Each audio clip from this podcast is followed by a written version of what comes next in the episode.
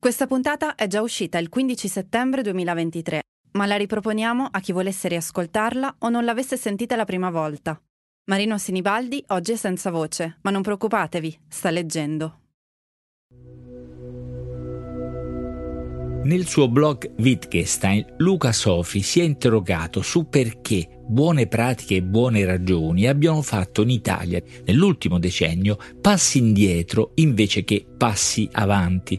Sul senso di comunità, sull'idea di bene comune, sul convergere in progetti che di fronte a tante emergenze, diciamolo tra virgolette, immaginassero l'educazione e la costruzione di buone relazioni come qualcosa da privilegiare piuttosto che la repressione, secondo una scelta che invece prevale e si ripete passi indietro tali da rendere persino noioso ogni discorso che per esempio segnali l'importanza di investire in educazione. Si è consumato qualcosa di profondo in questi ultimi anni in alto, delegittimando la conoscenza come valore, demolendo la cultura, la convivenza, il valore della crescita morale e personale, e, ma anche in tutti noi che a questi messaggi abbiamo ceduto.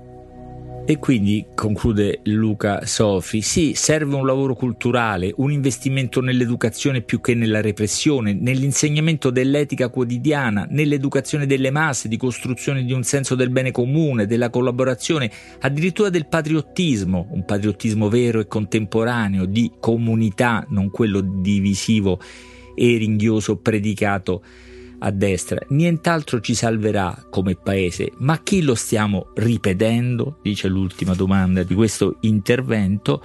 Eh, quella domanda, dice il titolo dell'articolo, la risposta è nel vento. Noi, fedeli allo spirito di questo podcast, proviamo a vedere se è anche in un libro.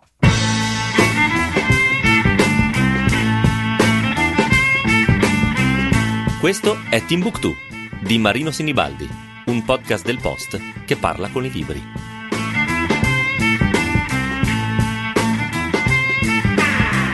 Giacomo D'Alessandro, eh, nato nel 1990, ha fondato comunità, animato esperienze comunitarie e associative, ha girato il mondo per seguire, conoscere esperienze politico-sociali significative. Si è occupato di comunicazione sociale a servizio di associazioni, reti sociali ed ecclesiali, si è occupato di formazione itinerante, in cammino, fatta camminando, diciamo, infatti un po' poeticamente, ma ha ragione, si definisce camminatore e comunicatore. L'esperienza itinerante lo ha portato a incontrare molte realtà sociali in giro per l'Italia e non solo a conoscere il loro valore e anche le loro difficoltà. Le fatiche dei buoni nel paese che declina è il sottotitolo del volume del libretto che ha pubblicato per EO, la casa editrice romana, nella collana della piccola biblioteca morale diretta da Goffredo Fofi. Il titolo invece è Programmatico, fare quanto è giusto. È un piccolo libro davvero significativo che nasce dal racconto, a volte rapido, di molte esperienze realtà grandi e consolidate come quella di Libera o la Gesci, oppure che hanno avuto una notevole eco mediatica, prende Fridays for Future, Extinction Rebellion, fino alle imprese controverse di ultima generazione, oppure le esperienze sopra e intorno alla nave eh, mediterranea, vaste zone dell'impegno cattolico, varie dimensioni comunitarie cui Giacomo D'Alessandro a volte ha direttamente partecipato come centro banchi a Genova. Queste esperienze, va detto subito, non sono viste senza spirito critico. I buoni, cui allude il sottotitolo del libro, è scritto tra virgolette, proprio per prendere le distanze da un'idea a volte settaria e narcisistica, no? per esempio criticando il conservatorismo eh, generazionale di molte di queste associazioni. I buoni, insomma, sono visti in modo critico, come accadeva in un libro, romanzo, saggio molto bello di Luca Rastrello che uscì anni fa, si intitolava I buoni e poi quei sedicenti buoni li eh, demoliva. Non so se questo libro è una risposta all'articolo di Luca Sofrico riassunto all'inizio, sicuramente si interroga su qualcosa di vicino, no? su cosa accade per esempio ai buoni, alla parte attiva, sensibile e consapevole della società, anche quando magari riesce a incidere, a generare esperienze efficaci.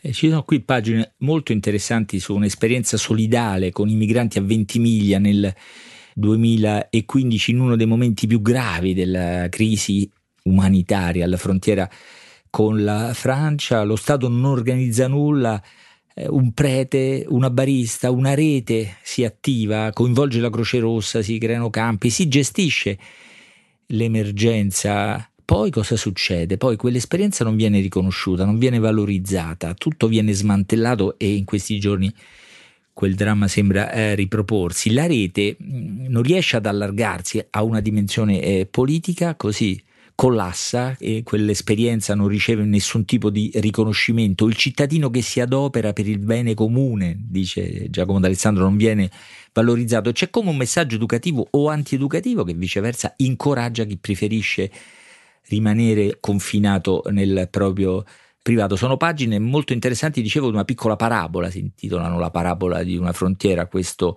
capitolo, e alimentano una delle interpretazioni più generali, più ampie che Giacomo D'Alessandro propone in questo libro Fare quanto è giusto.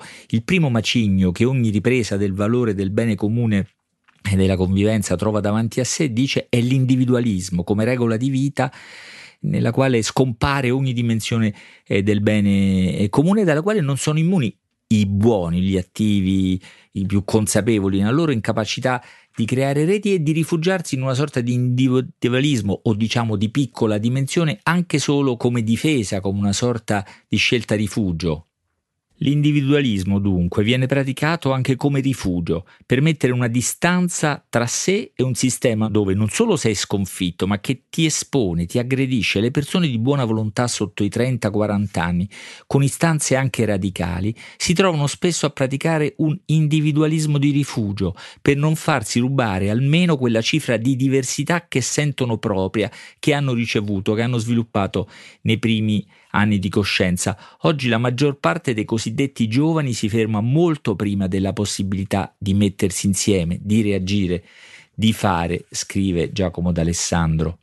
E qui si misura anche la distanza con una storia che è quella raccontata da Goffredo Fofi nell'ampia e molto utile. Introduzione a questo volume che ricostruisce appunto le, la storia dal 1945 in poi di movimenti, di azione, eh, di interventi che animavano tante attività educative, assistenziali, culturali in un'epoca in cui Scrive Fofi, chi agiva nel sociale non si sentiva solo in questo eh, cambiamento. Nei racconti contemporanei di Giacomo d'Alessandro invece questa comunità scompare, non solo rimane lontana ogni possibilità di traduzione politica, molto frequente nella storia che racconta Goffredo Fofi, ma non si verifica nemmeno la costruzione e la traduzione in reti eh, sociali come quelle che possono formarsi anche solo qualche decennio fa. Così si disperdono le energie e le intenzioni migliori.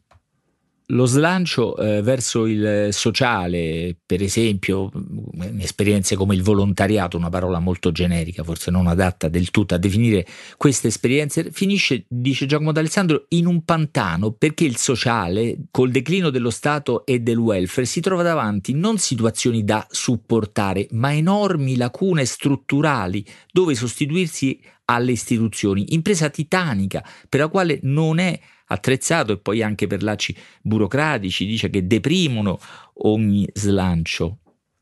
Altro aspetto, frotte crescenti di validissimi cittadini del mondo, ricchi di esperienze interculturali e di versatilità, sono privi di reti di relazioni continuative, di una base territoriale e comunitaria dove costruire e mettere a frutto questa ricchezza eh, si enfatizza, dice, la mia esperienza, l'individualità e la personalizzazione esponenziale del percorso di crescita dove l'incontro con realtà e persone diverse mi arricchisce, ma mi ritrovo adulto senza una comunità di riferimento o un progetto continuativo di società.